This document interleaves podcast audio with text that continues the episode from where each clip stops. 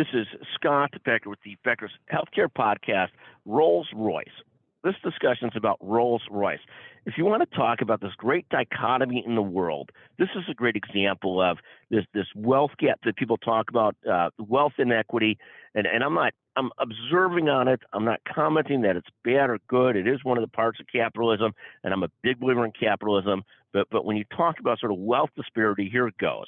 Uh, first. Obviously, people lost trillions and trillions of dollars in the stock market last year, but there is some fraction of the eh, population that did great last year. And I'll tell you how I say that. And, and maybe they've lost some of that in the last period of time or what have you. But Rolls Royce, Rolls Royce had record sales last year, 6,000 vehicles sold. The vehicles are sold at an average price of, I think it's $534,000 a car of those 6,000 cars sold, something like 35%, about 2,100 were sold in the United States of America.